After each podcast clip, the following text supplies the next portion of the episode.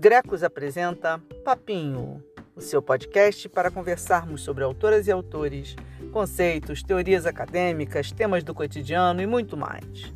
Eu sou Ana N, coordenadora do Grupo de Estudos sobre Comunicação, Cultura e Sociedade, professora da Universidade Federal Fluminense e começo agora mais um papinho semanal com vocês.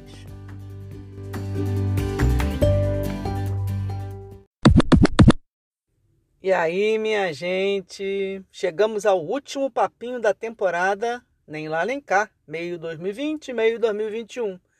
Depois de três papinhos caprichados historicizando como se constituiu na modernidade ocidental e posteriormente na pós-modernidade global a polissemia da categoria juventude, nesse papinho de hoje vamos abordar algumas categorias-chave para os estudos sobre as múltiplas culturas juvenis que se constituíram nesse processo. Então, hoje vamos falar um pouco sobre culturas e subculturas juvenis, cenas, tribos urbanas, neotribos, circuitos juvenis, redes, comunidades, territorialidades juvenis, dentre outras possibilidades classificatórias e analíticas.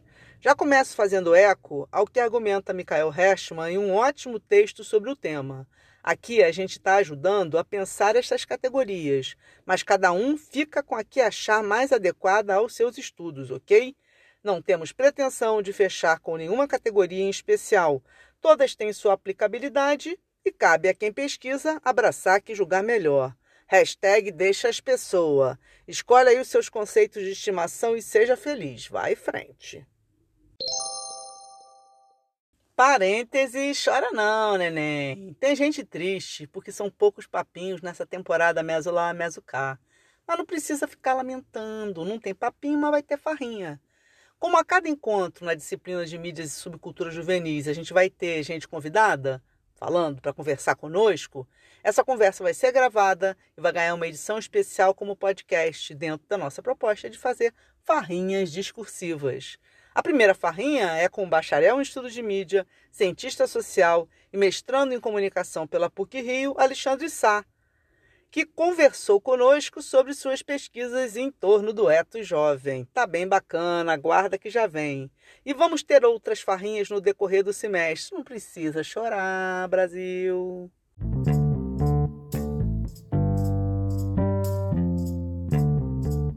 Como vimos nos papinhos anteriores, é no decorrer do século XX que os jovens, enquanto faixa etária, sujeito de direito, estilo de vida e categoria social, vão se consolidando. Um dos traços fundamentais das chamadas culturas juvenis, termo utilizado por Hobsbawm para se referir aos campos de práticas e significações que os jovens foram criando, é o gregarismo, a busca pela formação de grupos, comunidades, associações dos mais diversos tipos. Essa característica aglutinadora de compartilhar, de estar junto e partilhar interesses, valores, gostos, práticas, etc., vai ser relacionada fortemente às culturas juvenis e ser objeto de estudo nas ciências sociais desde as primeiras décadas do século XX. A Escola de Chicago, por exemplo, através da sociologia do desvio, vai pensar a inserção jovem em agrupamentos como as gangues, as sociedades de esquina, as turmas, especialmente entre jovens de camadas populares. São estudos seminais que vão abrir várias frentes e desdobramentos. Um livro clássico nesse sentido é o Street Corner Society, do Foot White. Esses estudos iniciais sobre as gangues vão ter como mérito exercer um papel pioneiro, mas vão sofrer críticas exatamente pela opção de pensar as juventudes pela via do desvio e do estranhamento. Embora sejam pesquisas mais complexas do que o que o senso comum afirmava, de certa forma, segundo as críticas, seguiam operando na mesma via preconceituosa que alimentava o, entre aspas, pânico moral em relação às atitudes juvenis, muito comum nas primeiras décadas do século XX em jornais e instituições conservadoras como a família e a escola. Os jovens eram, por essa concepção, compreendidos como uma ameaça à ordem e aos costumes. Conforme defende João Freire Filho em ótimo texto, é contra esse pilar e também contra a noção de que os jovens de classe trabalhadora tinham sido assimilados em uma cultura juvenil homogênea que se constituiu a perspectiva teórica proposta pelo CCCS, o Centro de Estudos de Cultura Contemporânea de Birmingham, na Inglaterra. Seus membros começaram a pensar os grupos juvenis, especialmente os formados por jovens ingleses das camadas populares nos anos 60, 60, 70, a partir de uma perspectiva menos satanizadora. O importante era entender os rituais de consumo e a prática cultural como um potencial de resistência das atitudes desses grupos. Assim, seguindo os argumentos de João Freire, vamos entender como esses estudos foram responsáveis pela afirmação de uma categoria-chave para os estudos sobre jovens, que inclusive batiza a disciplina do curso de estudos de mídia que estamos oferecendo nesse semestre. Trata-se do conceito de taranana, subculturas juvenis. Como João Freire nos lembra, os estudos culturais britânicos vão procurar pensar as culturas juvenis não somente a partir de seus aspectos mais extraordinários, mas as relações que elas estabelecem com outras formações mais amplas da sociedade, por exemplo, a cultura paterna, a cultura dominante, a cultura de massa. Assim, os estilos juvenis emergentes, ainda que ligados a hábitos de consumo, à indústria do lazer e da moda, vão representar respostas, soluções culturais desses jovens, soluções criativas, inusitadas, desafiantes para problemas ocasionados por sua experiência de classe, experiência essa mediada pela geração, etnia e gênero.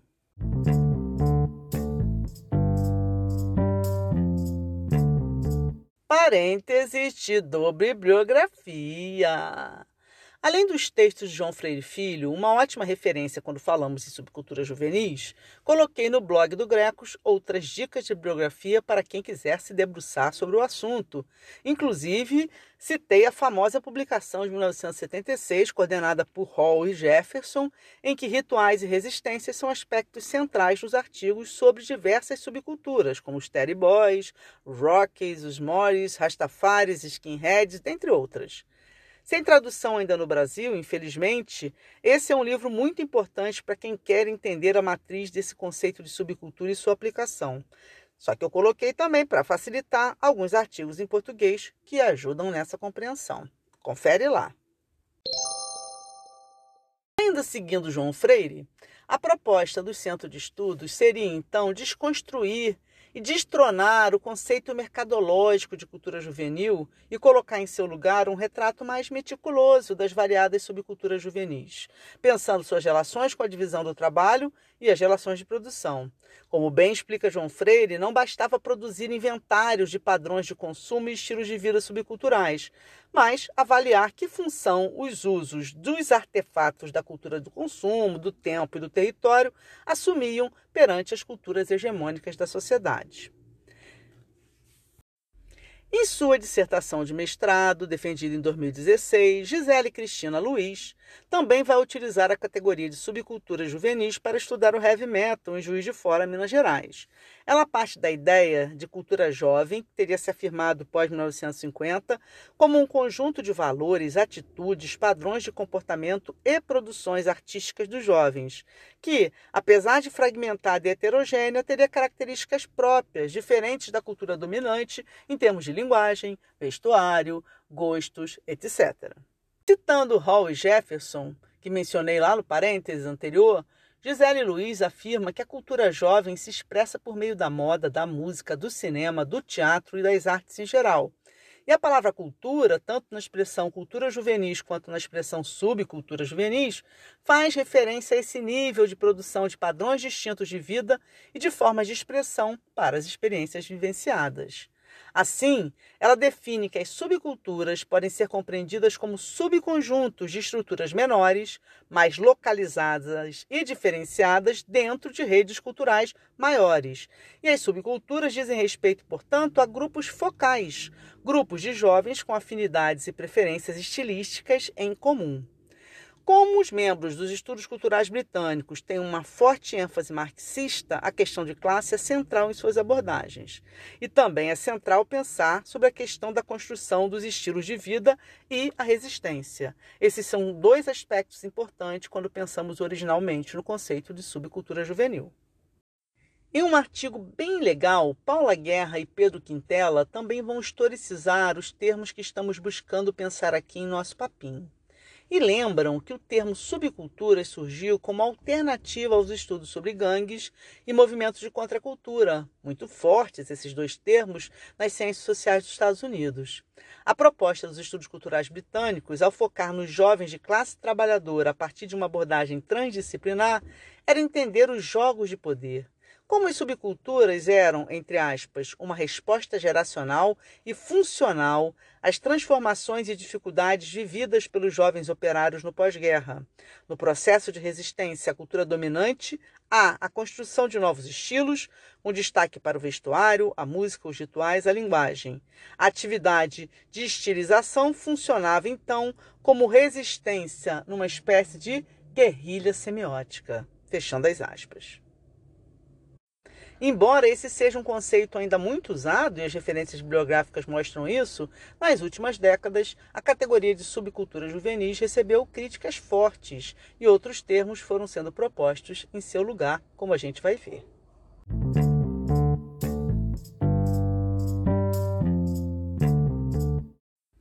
Parênteses, quando giro o mundo, Giddens, como já citei em outro papinho, nos lembra como o processo histórico da modernidade, ainda mais adensado em sua fase tardia, é caracterizado por movimentos de reflexividade e de centramento. Assim, os conceitos vão sendo colocados na mesa, causam, fazem sucesso, depois são questionados e perdem força, mas não desaparecem. Por isso, vamos ver aqui uma miríade de conceitos e vamos refletir sobre suas pertinências e problemas, mas reitero, não é preciso jogá-los fora, não. Dá para utilizar conceitos da modernidade dura mesmo em cenário pós-moderno. Vai depender das condições e possibilidades de cada caso. Não se deve descartar, no caso das ciências sociais, a priori conceitos como ultrapassados. A roda gira e as coisas, por vezes, recolocam lugares, palavras, práticas e sujeitos novamente no centro. Se liga aí, o tempo é espiralar, minha gente.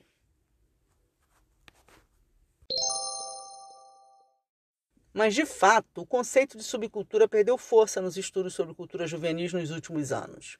João Freire elenca algumas dessas críticas que o conceito recebeu. Trata-se de conceito datado, por exemplo, muito duro, quando pensamos na atual volatilidade de estilos, formas e práticas culturais.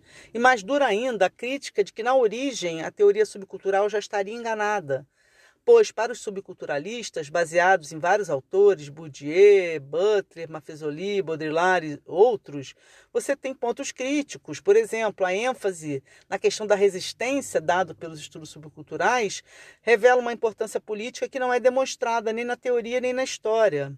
Paula Guerra e Pedro Quintela também enumeram as críticas. Os estudos subculturais dariam mais ênfase à classe e idade, deixando de lado gênero e raça. Romantizam os grupos, são deterministas econômicos em suas análises, acabam apresentando tendências totalizantes, normatizadoras e dicotômicas. Para João Freire, no entanto, isso precisaria ser olhado de forma mais complexa e nuançada, pois são formas múltiplas de resistência, com possibilidades de reapropriação criativa e política. E, segundo ele, algumas das categorias propostas pelas perspectivas pós-subculturais também vão ter seus problemas.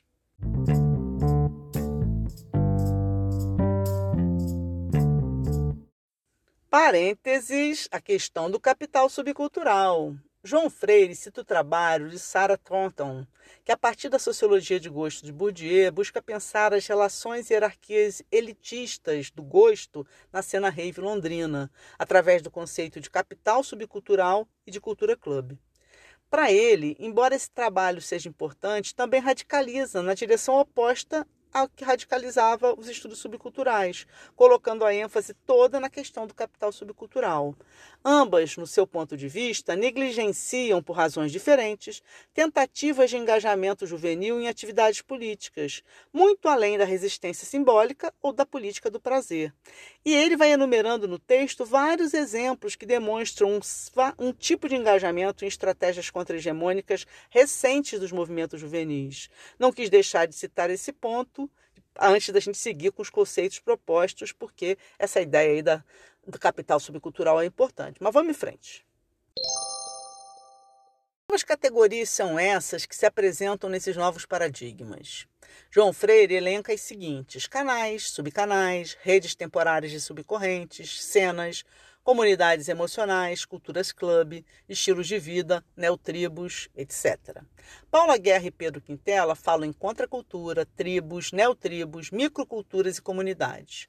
José Guilherme Manhani fala em circuitos juvenis, pedaços, manchas e trajetos. Michael Heschmann fala em cenas, circuitos e territorialidades sônico-musicais. São, portanto, múltiplos caminhos conceituais, possibilitando recortes e focos metodológicos diversos. Vamos, a partir daqui, mergulhar em algumas dessas categorias em um panorama não muito fundo, mas amplo o suficiente para mostrar para vocês como é doido e complexo esse mar semântico. Vem comigo, gente, na abraçada. Em comum, Muitas dessas novas teorias buscam dar ênfase nas atividades cotidianas dos jovens e não colocar tanto peso na questão da resistência, no sentido mais restrito de resistência, ou ao menos tentam buscar enxergar a resistência de forma mais ampla, tá? Uma categoria que se coloca alternativamente à de subculturas juvenis é de tribos urbanas ou neotribos a partir da proposta de Mafezoli em O Tempo das Tribos. Ele busca um conceito que dê conta, a seu ver, de um mundo em que impera o nomadismo, a fluidez e a volatilidade. A socialidade dos dias atuais permite, de forma diferente do social moderno, que a pessoa, persona, represente mais papéis sociais, podendo participar de um vai-vem entre as massas e as tribos. Esse sujeito desse mundo pós-moderno pode vivenciar essas realidades concomitantemente, potencialmente e virtualmente. Pois, ao contrário dos anos 70, por exemplo, não há, segundo Mafezoli, o prevalecer de um pertencer a um bando, a uma família, a uma comunidade mais fixada. No neotribalismo pós-moderno, predominam a fluidez, os ajuntamentos pontuais e a dispersão.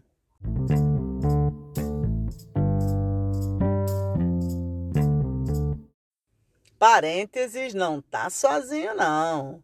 Mafezoli cita muitas referências para sustentar sua proposta teórica, não está de bobeira, não. Dentre elas, a ideia de comunidades emocionais, que ele pega em Weber, a experiência religiosa de religar, que ele pega em Durkheim e outros, a sociologia de sentidos em Zimmel, Zimmel inclusive aparece em várias das suas colocações, a questão dos afetos, ele vai ver lá em Durkheim, em Bergson, em Halbach, a tradição fenomenológica para pensar as experiências face a face, o esquema do querer viver de Schopenhauer, os estudos de comunidade da, da sociologia alemã, os estudos sobre os paradigmas estéticos, a questão da compreensão da realidade em Bergman e Luckmann, a questão da experiência em Walter Benjamin, a concepção de tipo seita e tipo igreja que ele pega de Troetsky, dentre muitos outros, tá? Não está sozinho, não.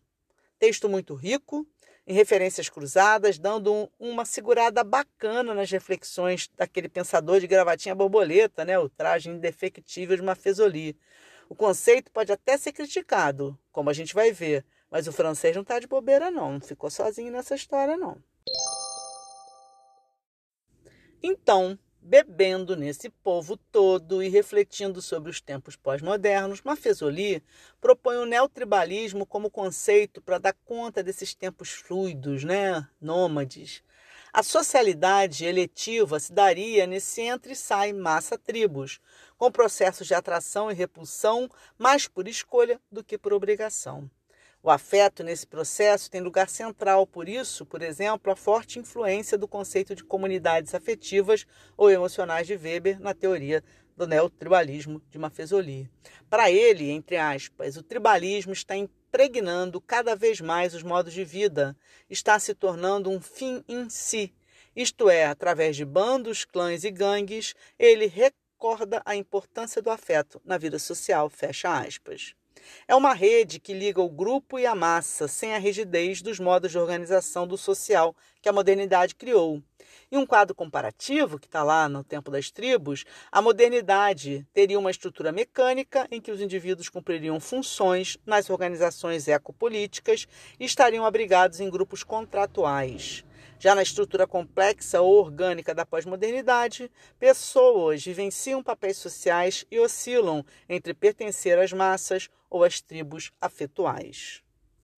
Assim, a vida em neotribos na pós-modernidade remeteria mais a uma ambiência, a um estado de espírito, se manifestando preferencialmente através de estilos de vida que vão privilegiar a aparência e a forma, um ser no mundo estético, um espaço para a sensibilidade e o reencantamento do mundo. Para ele, tudo isso é indicativo de um ethos em formação, da socialidade, da experiência e do sentimento de compartilhar. Trata-se de uma ambiência estética, onde podem acontecer pontualmente condensações instantâneas, que são frágeis, mas que são objeto de forte envolvimento emocional quando acontecem. E são forças que transcendem as trajetórias individuais, pois a teatralidade instaura e reafirma a comunidade, a religação, o estar junto à toa, a comunidade emocional. A socialidade e o tribalismo caminham juntos e trazem com eles os temas da aparência, do afetivo, do orgiástico, da finitude e da precariedade. Estamos diante de uma busca por comunidade, Balma também vai falar disso, mas com uma outra pegada, de um laço de reciprocidade, mas na dinâmica da tecelagem, do compor e recompor, da trama cotidiana, a vida como obra de arte coletiva. Paula Guerra e Pedro Quintela abordam também o conceito de neotribalismo ou tribos urbanas a partir de Mafezoli e da apropriação de Bennett. As tribos seriam as comunidades emocionais na sociedade contemporânea, que derivariam de um desejo de pertença, de enraizamento, de fazer parte, diante de um contexto de velocidade e transitoriedade. Bennett, segundo os, os autores, fala de agrupamentos temporários de indivíduos, em que as noções de tribos urbanas e estilos de vida permitiriam dar conta das fronteiras fluidas e dos pertencimentos flutuantes e instáveis. Mas o conceito de tribos também vai sofrer críticas. José Guilherme Manhani, em um artigo de 1992, indica as limitações da categoria, inclusive pelo mau uso do termo tribo, colaborando para encerrá-lo em estereótipos. E nos dois artigos encontramos menção ao trabalho de Carles Feixa, antropólogo espanhol, que buscará o cerne do conceito de tribalismo, formas da juventude vivenciarem experiências mediante estilos de vida distintivos em contexto de fluidez, mas vai optar pelo termo cultura juvenis, fazendo uma ponte entre o conceito de tribos urbanas e a ideia de subculturas dos estudos culturais britânicos. Tá? Feixa é uma referência que aparece em todos os artigos, mais ou menos, que a gente está mapeando aqui.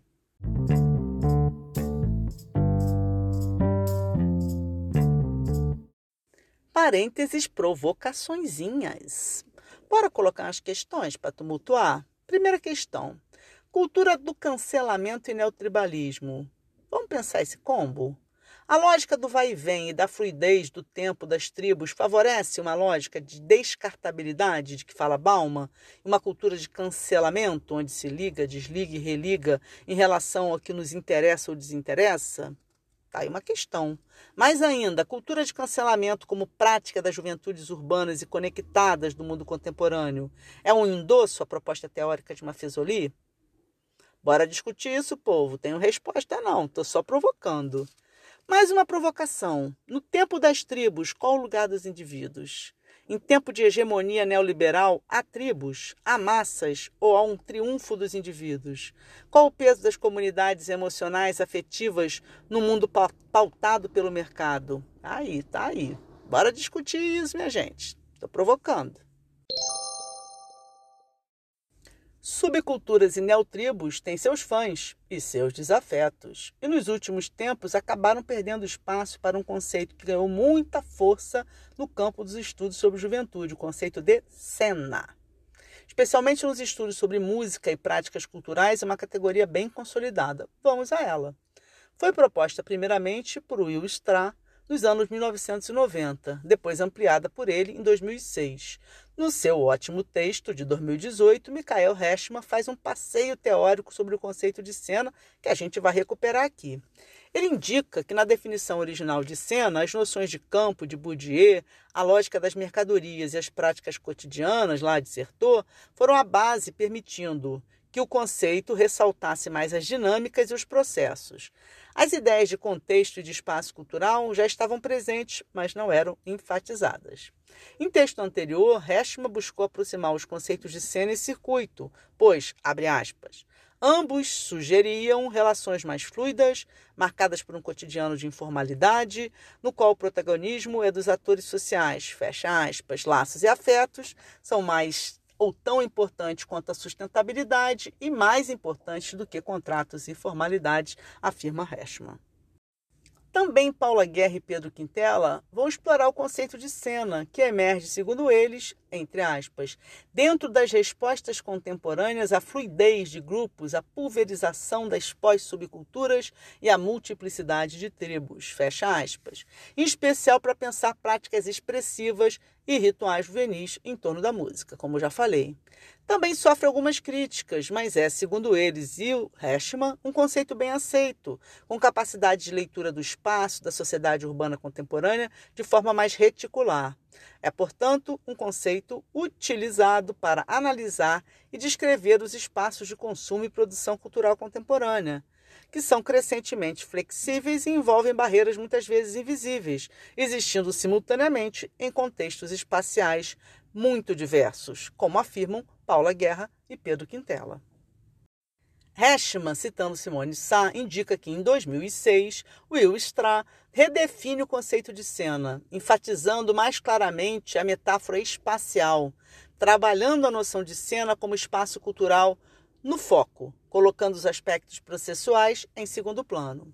Segundo Heschman, Simone Sá identifica que a partir deste momento, a noção de cena passa a sugerir mais claramente: 1. Um, a congregação de pessoas num lugar. 2. O movimento dessas pessoas entre este lugar e outros. 3. As ruas onde se dá esse movimento. 4 todos os espaços e atividades que rodeiam e nutrem uma preferência cultural particular. 5 o fenômeno maior e mais disperso geograficamente, do qual este movimento é um exemplo social. E seis, por fim, as redes de atividades microeconômicas que permitem a sociabilidade e ligam essa cena ao restante da cidade.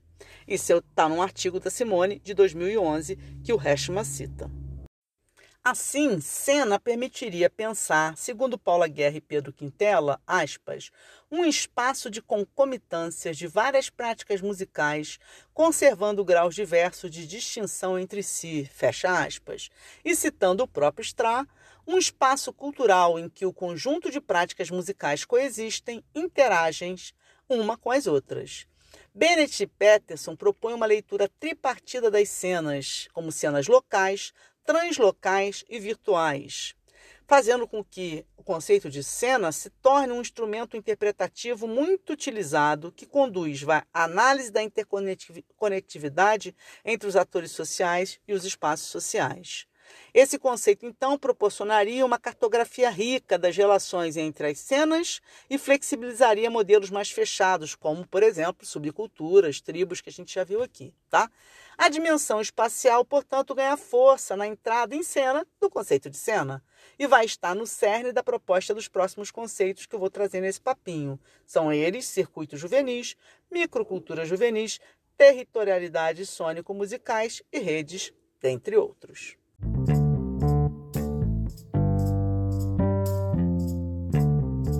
Parênteses, a cena da cena. Então, cena é uma categoria bem utilizada nos estudos sobre juventude, cultura e comunicação, principalmente entre o povo que estuda música. Eu vou colocar uma série de referências no blog do Grecos, algumas já citei nos papinhos anteriores, busca lá, povo, outras eu estou citando aqui hoje, né? Vou acrescentar aqui os estudos do Amilcar Bezerra, Marcelo Garçom, Beatriz Polivanov, Adriana Amaral, Géder Janotti, Simone Sá, Simone Luci Pereira, Tiago Soares, dentre outros. Novamente, vou pedir desculpas a quem não citei. Meu objetivo nos papinhos é disponibilizar o maior número possível de informações sobre as temáticas, para ajudar o povo aí, né? Por isso o esforço de partilhar referências, mas eu não tenho pretensões totalizantes ou de esgotar o campo de pesquisa nas áreas citadas. E sempre posso acrescentar no blog do Grecos quem eu esqueci aqui, quem ficou de fora. Então, quem se sentiu de fora, é só me avisar que eu acrescento lá. Paz. Voltando aos conceitos, vamos começar com o de circuitos, que foi proposto, por exemplo, por José Guilherme Maiani.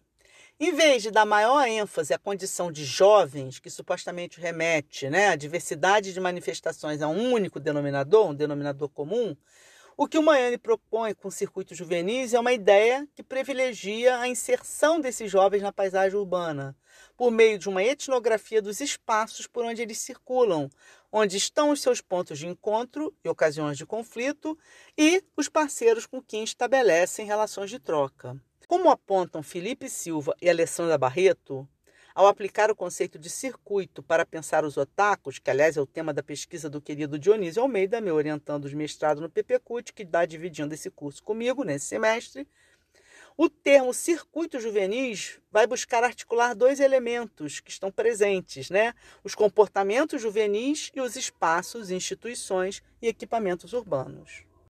Assim, com a ideia de circuitos, Manhane pretende chamar a atenção para a sociabilidade, não tanto para as pautas do consumo e dos estilos, e mais para as permanências e regularidades, em vez da fragmentação e do nomadismo, que são valorizados no conceito de tribos urbanas. Ao conceito de circuitos, ele acrescenta três outras categorias: pedaço, que é ligado mais à dinâmica do grupo, né, designando o espaço intermediário entre o privado, que é a casa, e o público. E nesse pedaço se desenvolve uma sociabilidade básica mais ampla do que aquela que a gente tem nos laços familiares, no mundo da casa, mas mais densa, significativa e estável do que as relações formais e individualizadas impostas pela sociedade. Manchas seriam diferentes dos pedaços, seriam mais estáveis, abertas e diversificadas do que os pedaços, e são áreas contíguas de espaço urbano, dotadas de equipamento que marcam seus limites e viabilizam uma atividade ou prática dominante. Por fim, o trajeto. E a necessidade de pensar o, o, trajeto é de categorizar uma forma de uso do espaço que seja diferente do uso do pedaço, né? Enquanto esse remete a um território que funciona como ponto de referência, o trajeto aplica-se a fluxos recorrentes no espaço mais abrangentes da cidade no interior das malhas urbanas.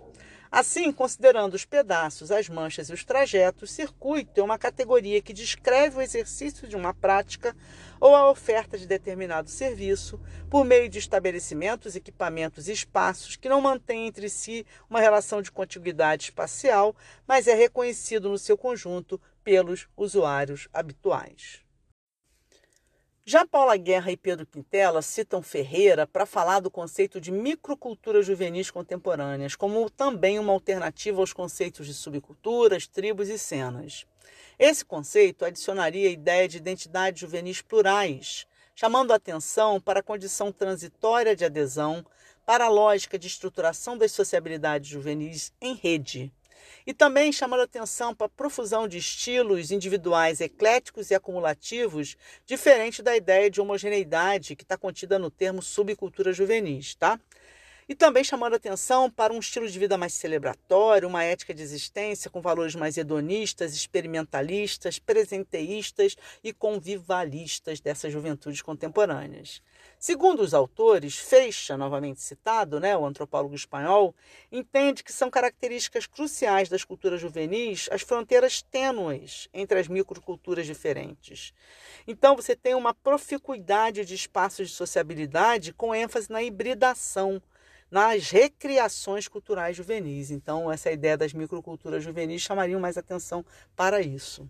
Ainda enfatizando a questão das espacialidades e das redes, Michael Heschman propõe a categoria de territorialidades sônico-musicais para pensar os circuitos, as cenas juvenis e a relação com a música. Essa categoria permitiria analisar as dinâmicas que envolvem, de modo geral, os agrupamentos juvenis em um mundo contemporâneo marcado por nomadismos e fluxos intensos. Para pensar essas territorialidades sônico-musicais, Heschman vai buscar, junto com a Cíntia Fernandes, nos conceitos de territorialidade e multiterritorialidade, né, que está no Rasbaer e no Milton Santos, de espacialidade do Milton Santos, territorialização e desterritorialização, lá do Deleuze e Guattari, noturno, mapa noturno, perdão, do Martim Barbeiro, paisagens sonoras no Schaffer, os aportes teóricos para a categoria que está sendo construída, né, de territorialidade sônico-musical. E aí vão dar ênfase nas ideias de agenciamentos, territorialidades e espacialidades, em que os jovens ressignificam e reconfiguram os espaços, especialmente aqueles das cidades contemporâneas.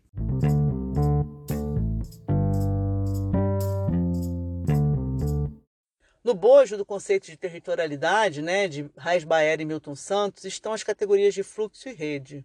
São também aportes conceituais importantes para os estudos dos agrupamentos sociais na contemporaneidade. As retículas exercem importante papel na configuração do local, como demonstra Milton Santos. Hannes tem ótimas considerações sobre fluxos e redes, bem como Barth na análise da cultura nas sociedades complexas. A perspectiva das redes permite a vivência das multiterritorialidades, como aponta Resbar. Castells vai pensar como a sociedade em rede permite formas múltiplas de agrupamento social e Canclini demonstrará como isso se adensa entre as juventudes conectadas. Pensar as culturas juvenis como redes e fluxos também constitui uma abordagem conceitual importante. Parênteses, um pouco da minha tese. Terminei meu doutorado em 2002 no Museu Nacional, orientada pelo amado e brilhante Antônio Carlos Souza Lima, com uma tese sobre identidade, memória e representação na Baixada Fluminense. Para mapear as articulações entre os múltiplos agentes e instituições em torno da memória e da história na região, optei metodologicamente pelo conceito de rede, por compreender que ele me oferecia um manejo teórico vital para os arranjos sociais que eu precisava descrever, com múltiplas conexões, nós, linhas, pontos, ligações, desligamentos, atravessamentos, descentramentos, centralidades e pluralidades. E para trabalhar algumas dos segmentações, das múltiplas segmentações de rede que eu encontrei, eu optei pelos termos subredes, elos possíveis, elos prováveis e elos perdidos. E para indicar presenças ausentes no local, mas permanentes e influentes no tempo ou no espaço, além da Baixada Fluminense, busquei em Guidens a categoria de agentes fantasmagóricos.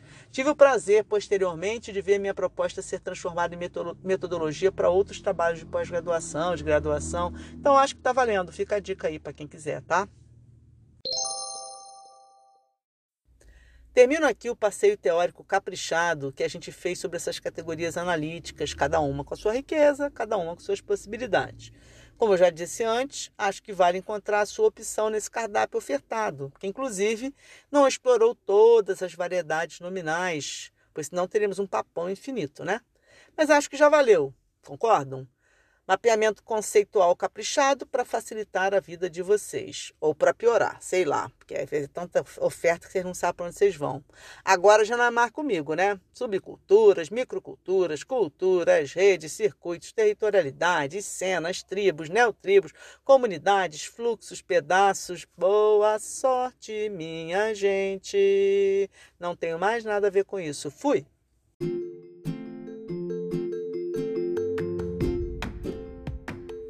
E chegamos ao final. Fechamos com esse podcast de hoje os papinhos da temporada 2020-2021. Quando 2021 começar para valer em termos letivos lá na UF, a gente tem outros papinhos, tá? Por agora, vamos de farrinhas, como eu já expliquei, mas de papinho tá bom, né? Vai ser bom porque vai dar saudade, meu povo. Mais uma vez, obrigada pela companhia. Beijão.